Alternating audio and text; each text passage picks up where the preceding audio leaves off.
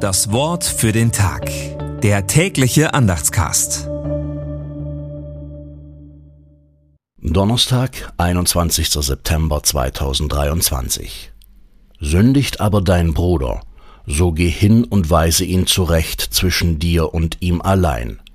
Hört er auf dich, so hast du deinen Bruder gewonnen. Matthäus 18, Vers 15. Gedanken dazu von Eckehard Graf. Jesus ermutigt zur gegenseitigen Aufmerksamkeit. Das ist natürlich eine heikle Angelegenheit, einen anderen auf seine Sünde hinzuweisen. Schließlich sind wir alle Sünder und sollen nicht nach dem Splitter im Auge des anderen fahnden. Aber Jesus ermutigt dazu, innerhalb einer Gemeinde genau hinzuschauen und es anzusprechen, wo das Verhalten einzelner anderen massiv schadet.